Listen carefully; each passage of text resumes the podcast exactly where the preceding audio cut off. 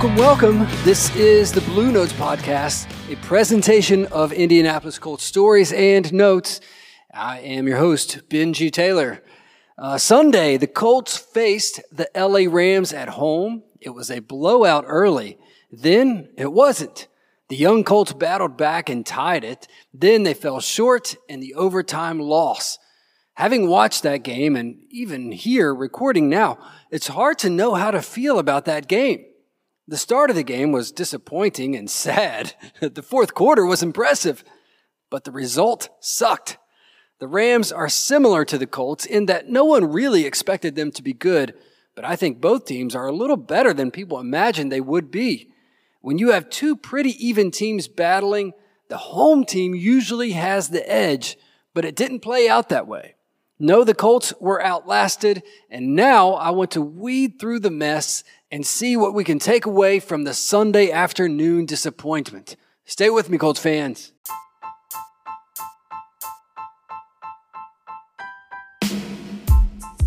Admittedly, it was a little odd for me to see that team on the other side of the field, kind of like an ex girlfriend, or worse, the one I never had.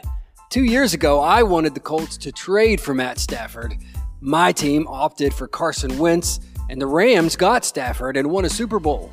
Then, this past offseason, I wanted the Colts to hire Rams defensive coordinator Raheem Morris.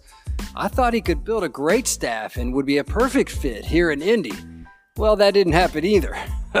Please don't hear this as a criticism of our current quarterback or coach.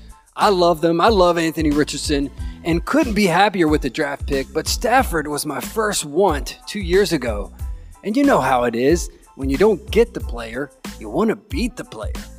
It just hurt doubly bad to see Stafford and McVay and Raheem Morris come into Lucas Oil Stadium and have such success Sunday. All personal feelings aside, though, I want to focus on red flags or concerns from Sunday's game. Remember, we said before the season that wins and losses they don't matter so much because this was the season to develop Anthony Richardson. And that was it. Well, I've swayed a little bit from that strong stance, but I still want to try to learn from the losses. Well, what did we learn Sunday? One thing we learned is that the passing offense, especially with Richardson at quarterback, is not excellent. Listen, AR had some phenomenal throws, and I want to give him his due, but I'm talking about the overall plan for the passing game. It's not great. Michael Pittman Jr. and Alec Pierce combined for two catches on seven targets. Two catches. The two best receivers had two total catches. you might argue, and I might argue, that Josh Downs is a, is a better receiver than Pierce. That's fine. But Downs only had two catches, so out of your entire wideout group, the Colts had four catches on 10 targets. If you go down through the entire list of 32 NFL teams Sunday, that's a stat line you probably won't see repeated, especially for the teams that won. I don't think that the Colts passing game is broken, but it's a concern. There must be a planned effort to get MPJ more involved. I know that Alec Pierce has had his issues, but MPJ must touch the ball more. We just talked about this last week, and that was the one thing Gardner did very well. He got the ball in the hands of the best player. I suppose head coach Shane Steichen is kind of doing that by giving the ball to AR on run plays, sure, but MPJ needs to be involved as well.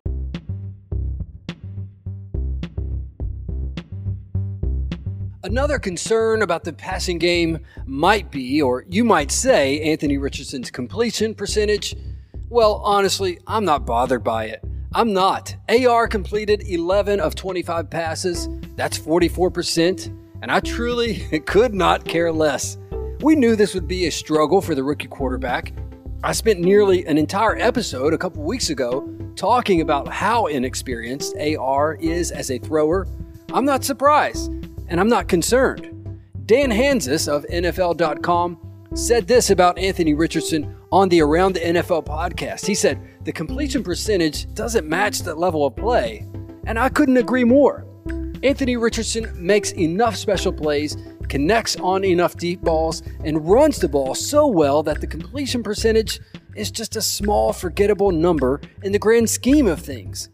I mean, I do expect and I hope it improves over the course of his career, but it's not a concern, at least not for me. Another kind of mild concern that is probably more temporary than long lasting was the bad coaching decisions.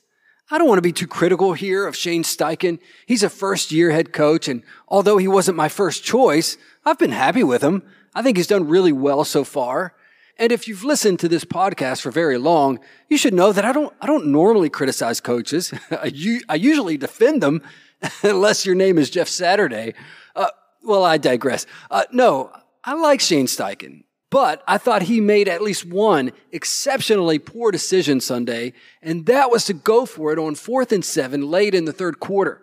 The Colts were down 23 to 8, and the ball was on the Rams 31. This decision made no sense at all. None. It was fourth and seven, which meant that running the ball was pretty much out of the question. So now you're asking a rookie quarterback who is completing 44% of his passes to connect or turn the ball over. The math doesn't check out. Not only was he completing less than half of his passes, but if he does connect, you have to make sure that the receiver is beyond the first down marker and doesn't bobble or fumble the ball. Not only that, but a field goal would have been about a 47 or 48 yarder. Remember, the Colts kicker Matt Gay, Matt Gamer, just knocked in four 50 yarders a week ago. Now you have a closer chance in a dome at home for three easy points when scores have been so hard to come by for much of that game. The risk was incalculable, and those three points could have been the difference in the game. The decision was dead wrong. Another coaching decision that I really didn't love was the idea to back off of Matt Stafford in overtime. If you were watching that game, you saw that Stafford, who is one of the gutsiest players in the league, was injured badly. One of the Colts defenders landed on him and injured his hip. Stafford was hobbled and could barely move by the end of the game. At one point, he took the snap and just stumbled and fell down without anyone touching him. About this time, the Colts brought steady rushers, and it was having tremendous effect, a massive effect. Stafford couldn't move and could have, couldn't avoid him, and he had no time to find his receivers. But for some reason, in overtime, defensive coordinator Gus Bradley called off the dogs. Resultingly, Stafford had plenty of time to find his receivers, and he plunged his team right down the field to score the game winning touchdown.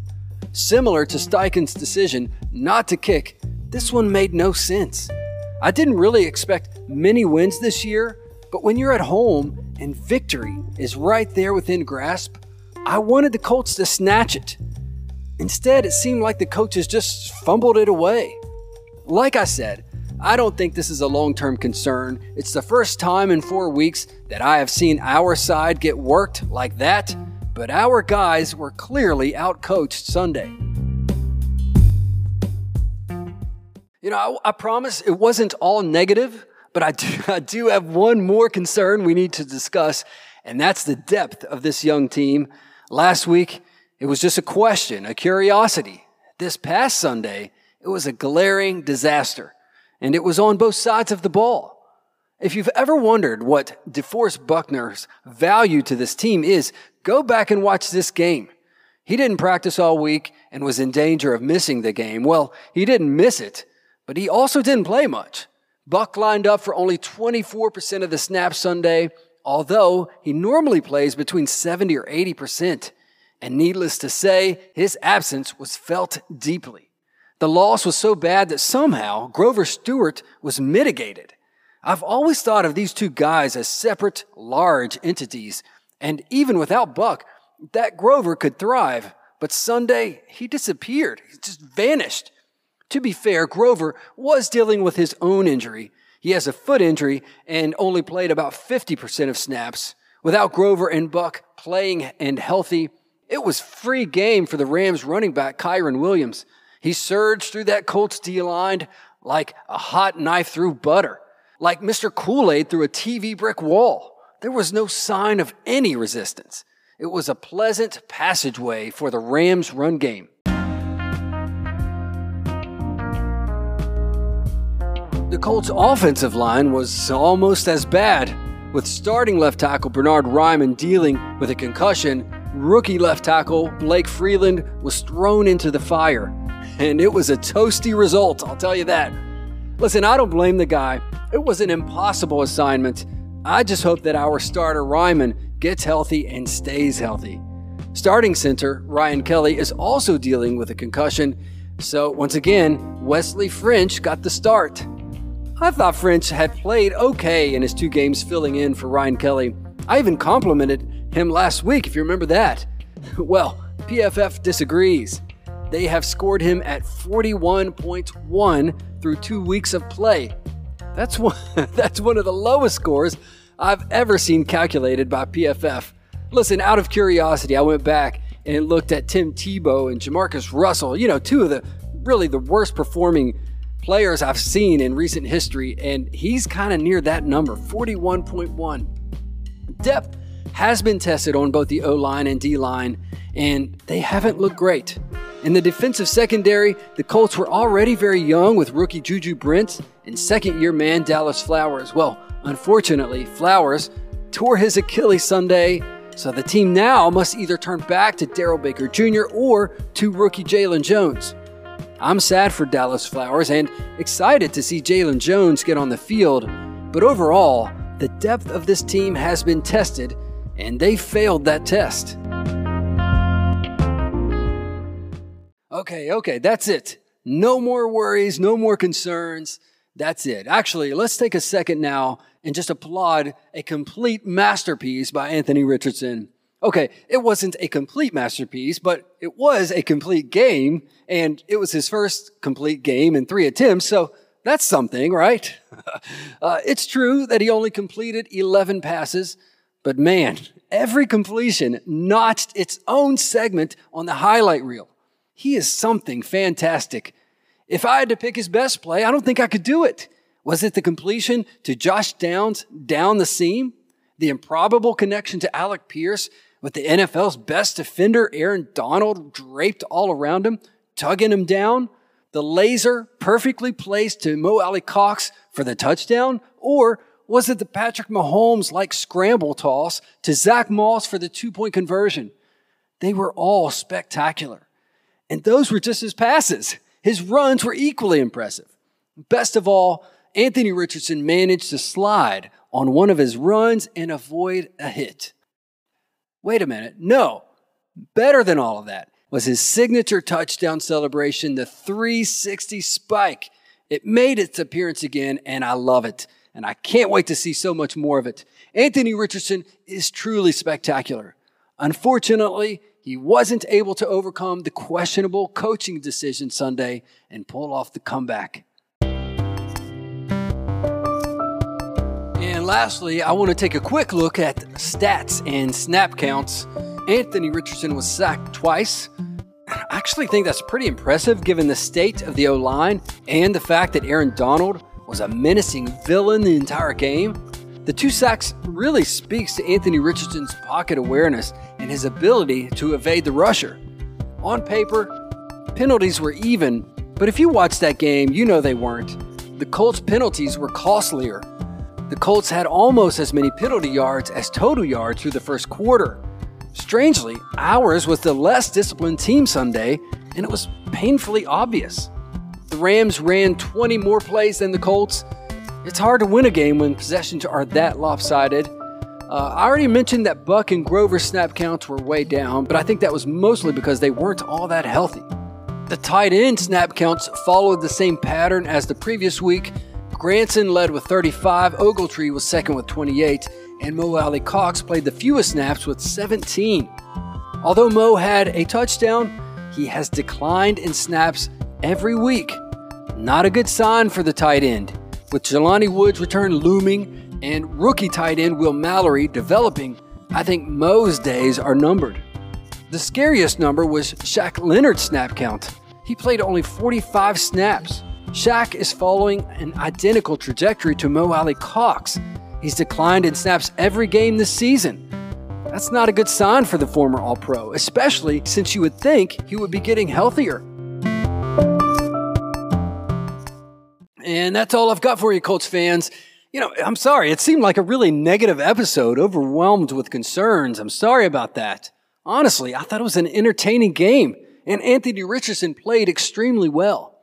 I do think better days are ahead for Anthony Richardson and these young Colts.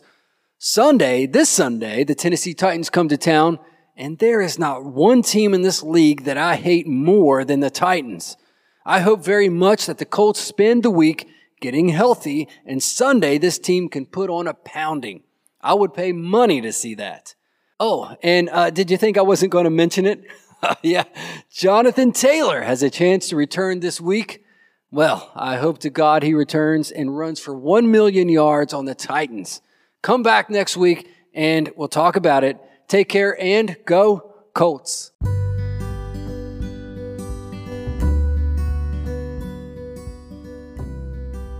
This was a presentation of the Blue Notes Podcast. I'm Benji Taylor. Thanks for listening.